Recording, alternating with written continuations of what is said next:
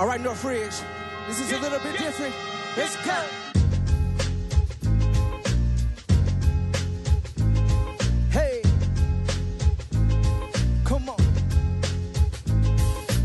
Tongue is small but powerful, like the heavy holds. It can be used for good, and blessings can unfold. The power of destruction, another function.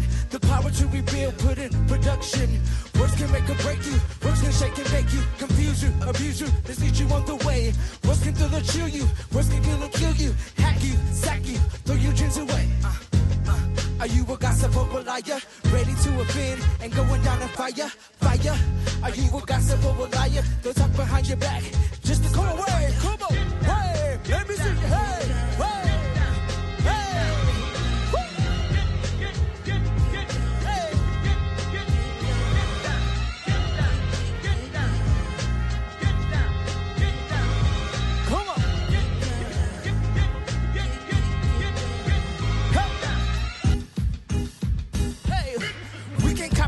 Every word you might say.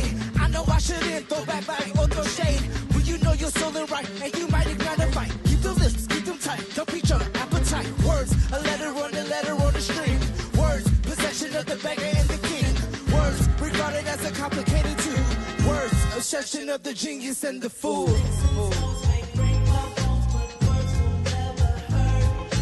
That's a lie, can't deny. You and I gotta try. Jesus Christ is the way,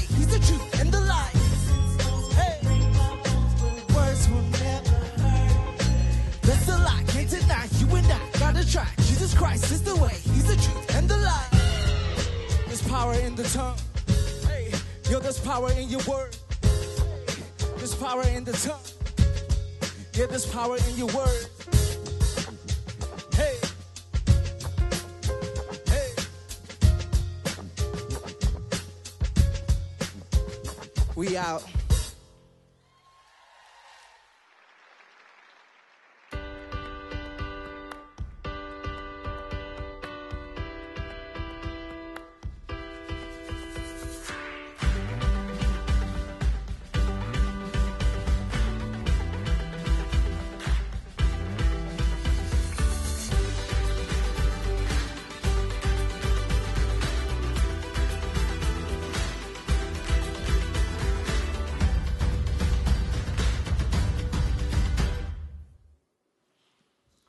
Wasn't that fantastic? Seriously. I I went to the back. I was standing back there when that thing started, and you should have seen all the people going.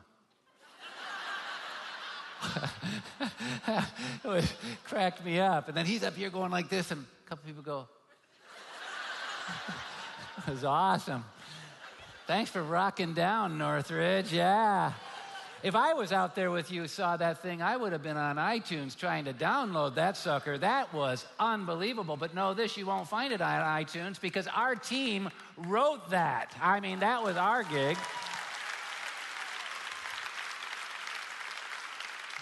Uh, our team, they took uh, the outline of the talk that I gave them a while back and they constructed that thing to be right in line with it. And it, it was just powerful. And I, I am so grateful that God has given us such rich talent so that we could experience Him through the arts like this. And I hope that you appreciate it too. And uh, it's awesome, fantastic. We are. We're in this series uh, called Jim. It's from the personal letter uh, from a guy named James in the Bible. And if you've missed the talks, we give them away online. I hope that you go to northridgechurch.com and watch them on demand. Uh, the, this book's very, very impacting. But it's interesting. This week, as we celebrate Mother's Day, it's a perfect entree into what Jim's speaking on this weekend to us. Um, and as a result of that, I started thinking about all the sayings that my mom had when I was growing up. And you know, all of us had moms with some sayings, or not all of us had moms, but any of us who had a mom they, I mean, they had sayings that, that we, you know, they still haunt us and keep us awake at night now, right? I, I mean, you know, moms. And so I decided a lot of different sayings are out there that I probably don't know. So I, I, read, I read through hundreds of sayings uh, of, of moms. And what I did is I put together what I thought were probably the top 10. And most of us will know most of these, not all. And I, I thought it would be fun if we kind of played a game. The 10 most famous mother sayings, and I'm going to start them, and then I'm going to ask you to finish them with me. So we'll see how many know these sayings. We'll see how dysfunctional our families were, all right? So let's start with number 10. I brought you into this world. Yes. And we wonder why we're so messed up, right? Exactly right. Sound like every single one of our moms said that. Now, number nine, it's not that I don't trust you, it's that I don't trust everyone else. Yeah. You know, my mom said that. And I knew immediately she was lying. She never trusted me at all. It had nothing to do with other people. Number eight, there's enough dirt in those ears to grow potatoes. How many of you, your mom really said that? Wow. I never heard that. I never heard that growing up. I wasn't raised in Taylor. Ooh, ooh, did, I, did I just say that out loud? I was just, just a thought. I don't know. I, I actually was born in Taylor. Uh, I wasn't raised there, um, but I was born there, so I can say stuff like that, I guess. Um, but I thought that was hilarious. Enough dirt in your ears to grow potatoes. Number seven, this hurts me.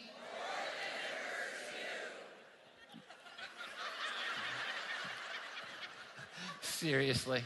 I'm sorry. I, I've since been a parent, and I know that's not true. You know, I, no, it didn't bother me at all, actually.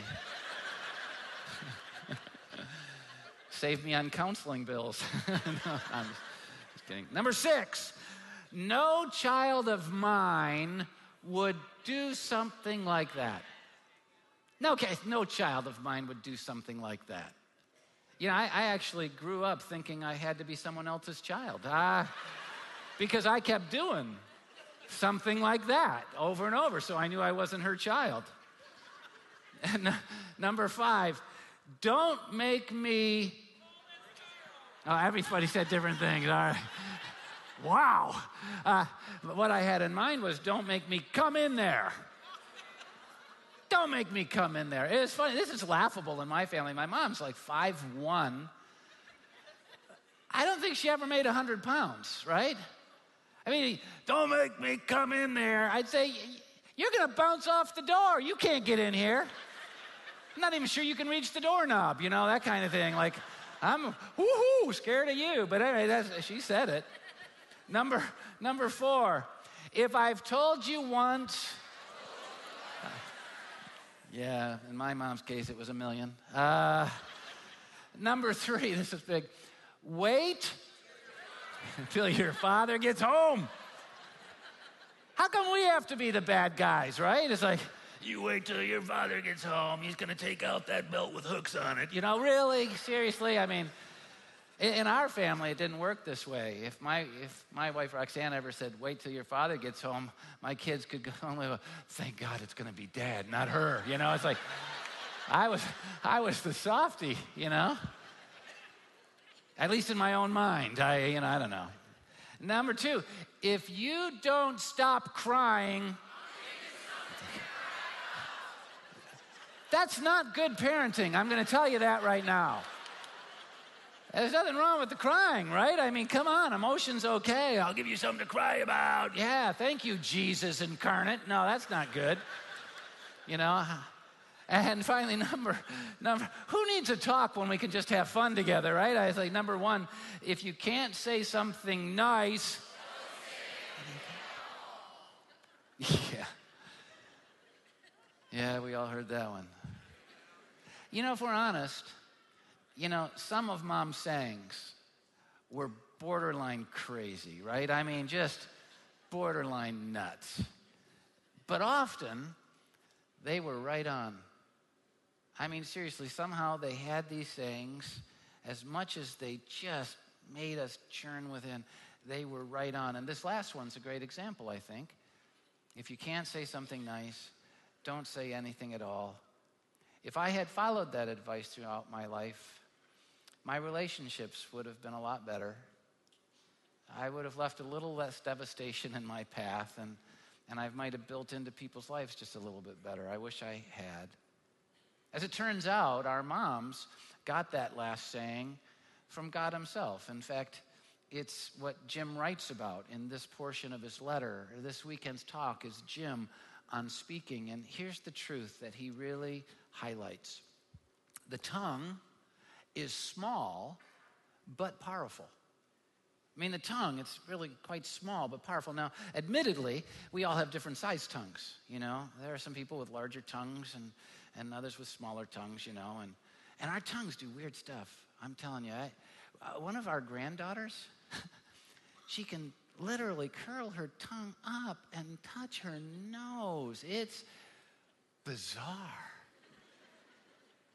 They're saving a lot of money on Kleenex, though. So, I mean, it's, uh, it's pretty helpful. Um, but, but, here's the other. our, tongues, I mean, they're small, different shapes, but they're small, but they're very powerful. Look what James says in chapter 3, verse 5. Likewise, the tongue is a small part of the body, but it makes great boasts. It has great power. Proverbs 18:21 agrees. It says the tongue has the power of life and death, and those who love it will eat its fruit. I think all of us have experienced both sides of that probably. Where someone said something so positive and encouraging that it's breathed life into us for a long time, but I know we've all been on the end of the destructive side where people have said things that have brought real pain and, and hurt within that lasts forever. And those who love it will eat its fruit. If we love the power of the tongue for good, we'll eat that fruit. But if we don't, then we'll experience the other. And Jim really writes on this. He, he talks about how the tongue is small but powerful. It has great power for destruction. It has great power for destruction. And look what he says beginning in verse 5 of chapter 3. Consider what a great forest is set on fire by a small spark. The, the tongue also is a fire, a world of evil among the parts of the body. It corrupts the whole person, sets the whole course of his life on fire, and is itself set on fire by hell. It is a restless evil full of deadly poison. Whoa! It has great power to destroy. And I think this kind of shows a real problem because by nature, we tend to think in superficial terms about our speech, about our words. We, we throw words out without much thought of, of all kinds. We kind of think it's no big deal. Yeah, I said those things, but you know, they know I didn't mean them, and come on, and you know, but it really is a big deal. We should think in terms of, of our tongue's ability to destroy. And, and it doesn't take much to get there because let me call it to mind for you. Can you remember something that was said that was harsh and so mean that even now, maybe even decades later, it, it still resides right there at the surface for you? Can you, can you picture the face? Can you hear the tone? I can. See, what we say has great power for destruction, and we need to we need to remember that. But, but Jim also goes to the positive side. He says it also has a great power for, for good. And, and he highlights this in, I think, one of the most profound ways in verse 9. He says, With the tongue, we praise our Lord and Father. Is there anything more good that we can do with our mouth than praise God, than lift up His name, declare His love and His majesty? No, there's really not. And, and when we do the same with each other and we uh, praise each other and encourage each other and express gratitude and appreciation to each other, it's the same thing. It's got such power for good. And Paul highlights both sides. In Ephesians 4:29 he says, "Don't let unwholesome talk come out of your mouths, the stuff that destroys, but but only let what is helpful for building others up according to their needs come out of your mouth so that it can benefit those who listen. I mean, it's got great power for destruction, it's got great power for good. But before we get too far into this, I think it's important that we remind ourselves that when he's talking about the way we use our tongue, he's talking about any means by which we communicate our mind and heart to the mind and heart of other people. Any means that we use. And I think we forget this, especially here in the 21st century, where we've got this, this wonderfully, seemingly anonymous form of communication called social media. It is weird. Some of the kindest, most wonderful people to be with in person become these hostile gangsters of social media. And all of a sudden it's like, oh my gosh, they're spewing poison. Who is this person? That's who they really are. They've learned to mask themselves in public and put on the image and perception, but if they're speaking it on Twitter or Snapchat or Facebook, I'm telling you this right now, that's what fills their heart. And that's what Jim's getting at. We need to understand that any way we communicate what's in our mind and heart is a declaration of who we are, and that's what we have to realize has power to destroy or power for good. The, the tongue is small but very powerful, it reveals a lot about us. Did, did you know that that a doctor can actually look at our physical tongue and know a great deal about our general physical health. It's odd, isn't it? But it's true. This is why they grab it. They, they have no sense of feeling.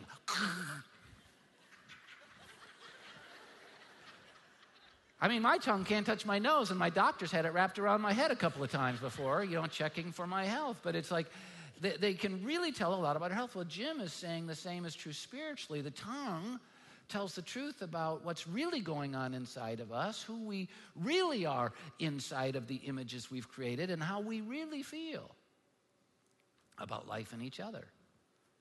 And so, the application that I believe Jim is trying to get us to weave into the fabric of our lives is the fact that if we want to experience life as God designed it to be, if we want to be healthy in our lives, then we have to learn to harness the power of the tongue for good. It's got power for great evil, and we've certainly used it that way and experienced it that way, but we've got to harness the power of the tongue for good. Look at how Jim writes it to us. Starting with verse 2 of chapter 3, we all stumble in many ways. If anyone is never at fault in what he says, he's a perfect man, able to keep his whole body in check. To which many of you on this Mother's Day are going, Yeah, those men. Um, when it says he is a perfect man, able to keep body in check, if anyone's never fault in what he says, perfect man, this is talking to all of us. You know that, right? It's talking about humankind, mankind. All of us have this problem. And then it says, let me compare it to a horse. Let me compare it to a ship so that maybe you can get a bigger picture of it. If I disconnect it from you, he's saying, and paint it with another picture, maybe you'll understand. And so look what he says. He goes, When we put a bit into the mouth of a horse to make the horse obey us, we can actually turn the whole animal. I mean, that little thing can control the whole animal. Take a ship as an example. He says, although they are so large and driven by strong winds, they're steered by a very small rudder. Wherever the pilot wants to go, that big, powerful ship goes. And then Jim says, likewise, the tongue. Now get the picture. Horses and ships are powerful, yet they can be totally controlled by very small things. That little bit, that little rudder. Yet think about those things. If left to themselves, what does a horse do? It runs wild. Left to itself, what does a ship do? It runs wild. And when running wild, it can be unbelievably destructive. But when properly controlled, uh, uh, a horse can be one of the most beautiful creatures on the planet when it runs. Unbelievable. It can be unbelievably productive in its life because it's being controlled. The same thing with a ship. You can accomplish great and positive things. But then Jim says, likewise, the tongue. Left to itself, the tongue runs wild and is destructive, but when properly controlled, it can accomplish great good. So Here's the good news He's communicating with us it can be controlled. There really is hope for us to use it for good instead of evil. So let's, let's jump into what Jim says, what it takes to harness the power of the tongue for good. What does it take? Well, first thing he tells us is if we're going to really harness the tongue and use it for good, then we have to understand its nature. We have to understand the nature of the tongue, what it's really like. And then he explains it to us pretty quickly. He says, first of all, you need to know in spite of all the stuff you might be reading from Barnes and Noble or from, you know, online, you, you just got to understand it's humanly uncontrollable. It's humanly uncontrollable. No human being can control their tongue. Look at how God says it in James 3 7. This is the nature. All kinds of animals, birds, reptiles, and creatures of the sea are, are being tamed and have been tamed by man. But no man can tame the tongue. Horses can't control themselves, they need a rider. Ships can't control themselves, they need a pilot. And what Jim's telling us is we can't control our own tongue. Only God can do that. And if we don't understand we need God in control of our tongue, we will always use it for destruction. It will never become the powerful force for good that it needs to become. And then he tells us another thing about its nature you need to understand. It's, it's often forked. you know, the snake's tongue. I got this from his language actually, because when he said the tongue's like a deadly poison, it kind of doesn't it bring the serpent thing to, to mind? And, and, and he's describing the tongue as being forked. Look at how he says it in verses 9 and 10. With the tongue, we praise our Lord and Father, and with it, we curse men who've been made in God's likeness. We're praising God and ripping each other apart. That, that's not right. Out of the same mouth come praise and cursing my brothers, this should not be. And so the nature of the tongue, we can't control it, and, and it's kind of forked. And, and this is all of us, you know. All of us have said powerfully positive things, and all of us have said powerfully destructive things. It's just the nature of the tongue. And, and then he, he tells us why. He tells us if you're really going to harness the power of your tongue, you need to understand that it's directed by the heart. It's directed by the heart. It, what we say with our mouth comes from the insides of who we are. James 3, verses 11 and 12.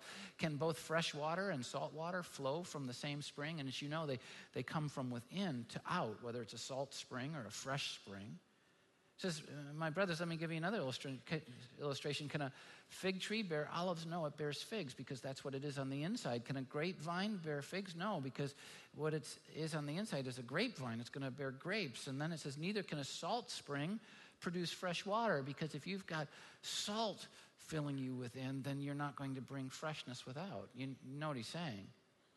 What's on the inside of us is what ultimately flows out of our mouths. It's directed by the heart. And the truth is, when we say mean and hurtful things, we, we often cover up and say, oh, that's not who I really am. You know, it's the image that you know of me. That's who I really am. But that's not true. The image isn't who they really are, it's what's coming up in those moments of anger. That's what's really going on in there. It's directed by the heart. That's how we really know each other. Jesus said it. Look at Matthew chapter 12, verses, verse 34. For out of the overflow of the heart, the mouth speaks. Chapter 15, verse 18, he says it again. And the things that come out of the mouth come from the heart. This explains a, a lot for me. My mouth can, can really get away from me. I mean, I, am not even going to ask you to acknowledge this, you know, because some of you will raise your hands, others won't, and the ones who don't, they're lying, so I'm not going to do that to you. Um, but I mean, this really is big for me.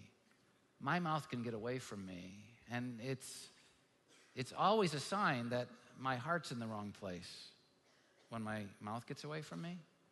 In fact, it's a sign that my heart's getting away from me. Better said, it's, it's a sign that my heart's getting away from God.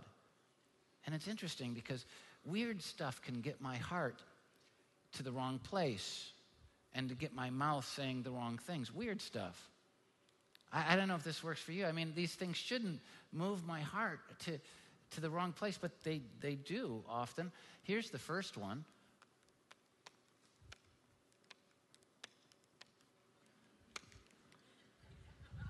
Can any of you relate to that? Serious business. I mean, when I'm hungry and stuff's going on, hell, I mean, my I, have actually had um, staff members push food across the table at the meeting room, and when it's bad enough, they like get a 10 foot stick to push it, you know, because hunger is, can move my heart to where my mouth gets really intense. And then there's another thing that can move my heart anger. Something happens that just Johnson in anger, and then my mouth says things that it would never say when I was trying to manufacture the right image. And, and you know, for me, these things often come together. It's called hanger, right? Yeah, I'm hangry, right? All right. And then there's another one that can move my heart to where I misplace it, and it's loneliness. Loneliness. When you feel like no one's there for you, no one cares about you, you're all alone in the world, and can it kind of disrupt your heart and start getting you bitter? And, and another one can do it for me tired, being tired. Man, when I'm, I'm tired, I can I lose control. This is why I believe Jesus made coffee, actually. Um, but, but so I, I, I can often have hanger, I can have languor, I can have tanger. Man, I'm. I'm, I'm messed up in about every way. but, but my point is, it's a reflection of the heart. It's really a heart issue, but hunger uh, takes away the controls I've placed on my heart, and weariness can take away the controls I've placed on my heart, and, and loneliness can do the same thing. And I would bet that's true of you too. It's just gives us indication of where we are. And I love this acrostic because it says halt, right?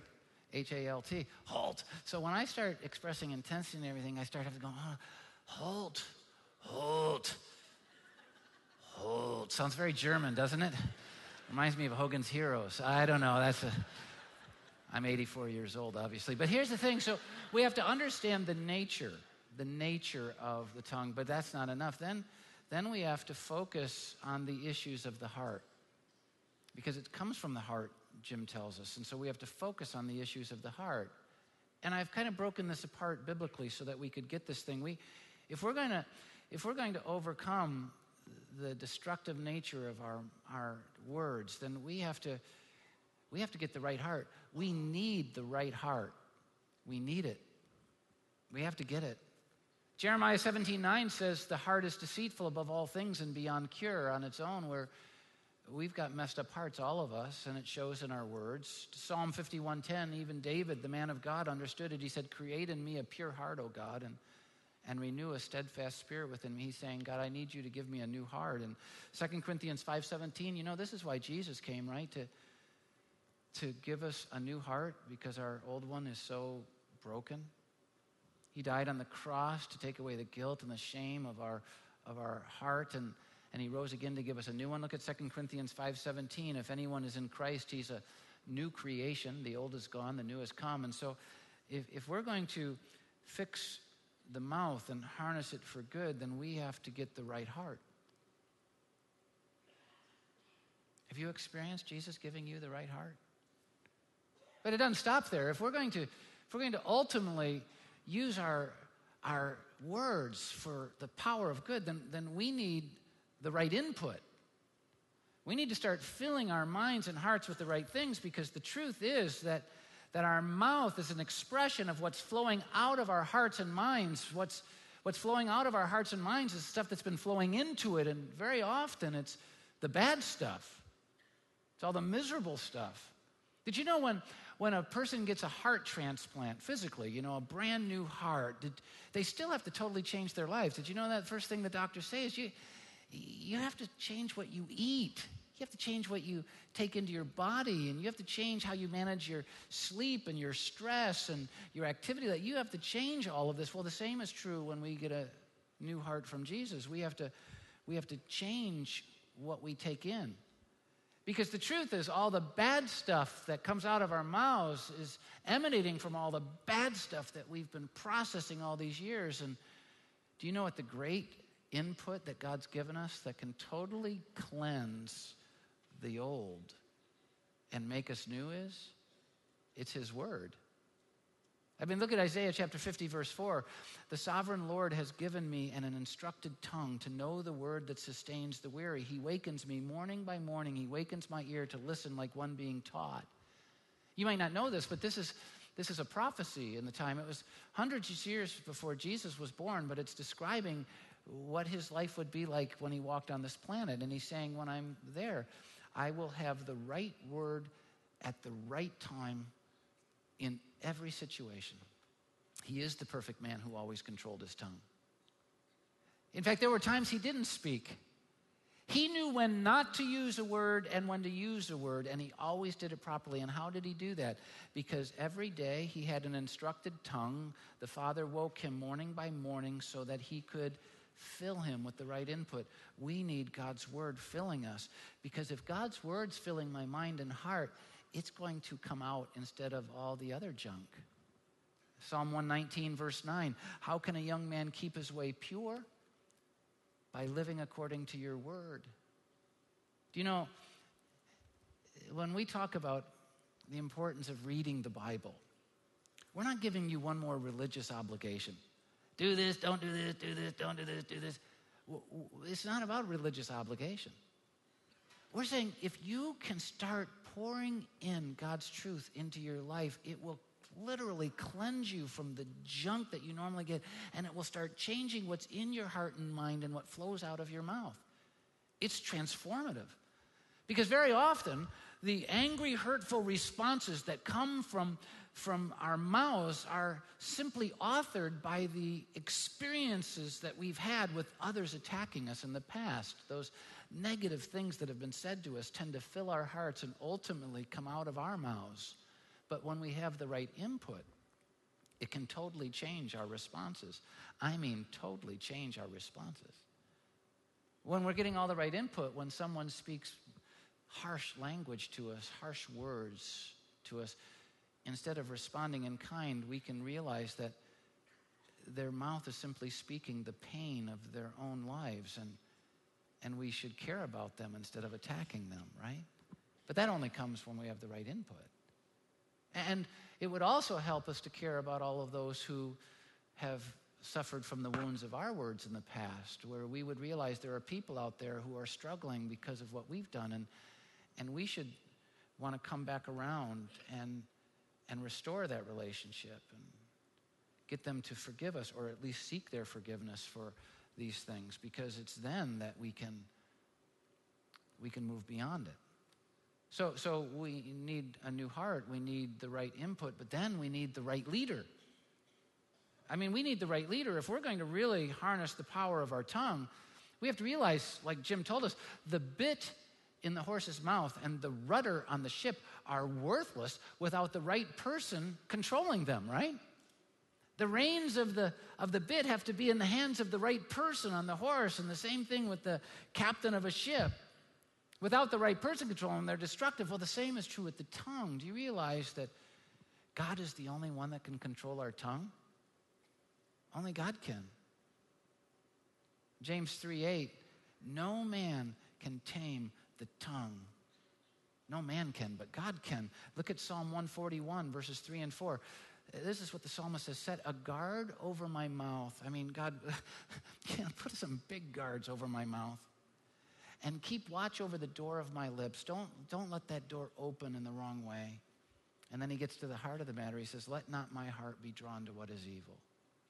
Do, do, you, know, do you know what the psalmist is doing here, right? He's saying, God, I, I can't do it. My heart gets overwhelmed by evil, and my, my mouth just does such damage to my spouse or to my kids or to my parents or to my friends, to my employees, to my employer. And so I need you to I need you to take the reins of my life, and I need you to take the helm of my life, and I need you to control my tongue. We need the right leader. But we need to make Jesus the, the Lord of our lives. We need to give him control of our mouths. And, then James gives us one more principle for harnessing the tongue. We need to understand its nature. We, we need then to focus on the issues of the heart, yes, but then we need to, we need to literally remember what he tells us in James 3 1. Not many of you should presume to be teachers, my brothers, because you know that we who teach, who use our words to influence the outcomes in others' lives, we will be judged more strictly. You know what I'm saying there, right? Every word we use and how it influences another person's life will be judged. Whoa. I, I, I often just throw words out. But what he's telling me is that no, we're being held accountable for our words. In fact, this is the last principle. We must always remember our accountability to God. We must always remember our accountability to God. It's a huge issue. Look at how Jesus said it in, in Matthew 12 36. But I tell you that men will have to give account on the day of judgment. And get this one for every careless word they have spoken. Every careless word they've spoken, they're going to be judged for. No, not they, we. Every careless word. Doesn't that scare the heebie jeebies out of you? I don't even know what those things are, but I want them out of me. You know, I mean, that's just junk. We need to remember our words have eternal consequence. They're not throwaway. It's kind of a discouraging, even defeating thought when you've said so many things that aren't appropriate. And I know you're, you could be sitting here going, oh my gosh, I'm in serious trouble. But the good news is that God has given us some ways that we can move past what we've spoken and rise above the careless, destructive words that we've used in the past. You know, the first thing he's given us is we can rise above our past if we experience forgiveness. We have to experience forgiveness. Yeah, but he says, you're going to be held account on the day of judgment for every careless word you've spoken. Yes, you are. Every careless word I've spoken is going to be judged. But you know, the question is will it be judged when I stand before him, or will it be judged on the cross. Do you realize when Jesus died on the cross, he was dying in our place for our sin? And so the judgment of our sin was on him. And if I allow him to forgive me, the judgment is complete for that. And now I can get past that and rise above that, and so can you. I don't have to be held hostage to it. Have you experienced forgiveness? You need to step into that. And some of you go, oh, yeah, I've been forgiven in the past. I'm a, I'm a follower. Yeah, but uh, are you being forgiven now? If we confess our sins, he's faithful and just, and this is to believers to forgive us our sins and cleanse us. We need to constantly be experiencing forgiveness because otherwise our words will be defeating. So we have to experience forgiveness. Before I go any further, and there's couple of key principles. These are really important. I'm going to ask you to, to stick around, but, but before we do, I, I, want, I want to pray with you. So, would you here in Plymouth just bow with me in a word of prayer? And those of you at our regional campuses, bow in prayer. And if you're watching online, I'd encourage you to join us too. And if you're in a place where you're carrying the guilt or the shame or the memory of these words that you've spoken or been spoken to you, I'm going to encourage you to give them to Jesus. Experience forgiveness. In fact, take my words, make them yours. Just say, Jesus, I, I believe when you died on that cross, you died in judgment for my sin. And so I confess my sin, the things I've done, the words I've spoken, and I give them to you. And I'm trusting you to forgive me. And I'm receiving the power of the new life of your resurrection. Give me that new heart so that I might live a new way. In Jesus' name, amen. Now, just before I give you these last couple of principles, if you prayed with me, please let us know. I mean, I don't want to make a big thing out of this, but uh, we've put together a letter of next steps that you can take in your relationship with God. We just need to know you prayed with me. And so, if you did, take out that program that we hand you. It's got Jim on the front, and on the inside is this little connection card. It's so easy to take out and just fill it out, would you? And check off one of the two boxes at the bottom.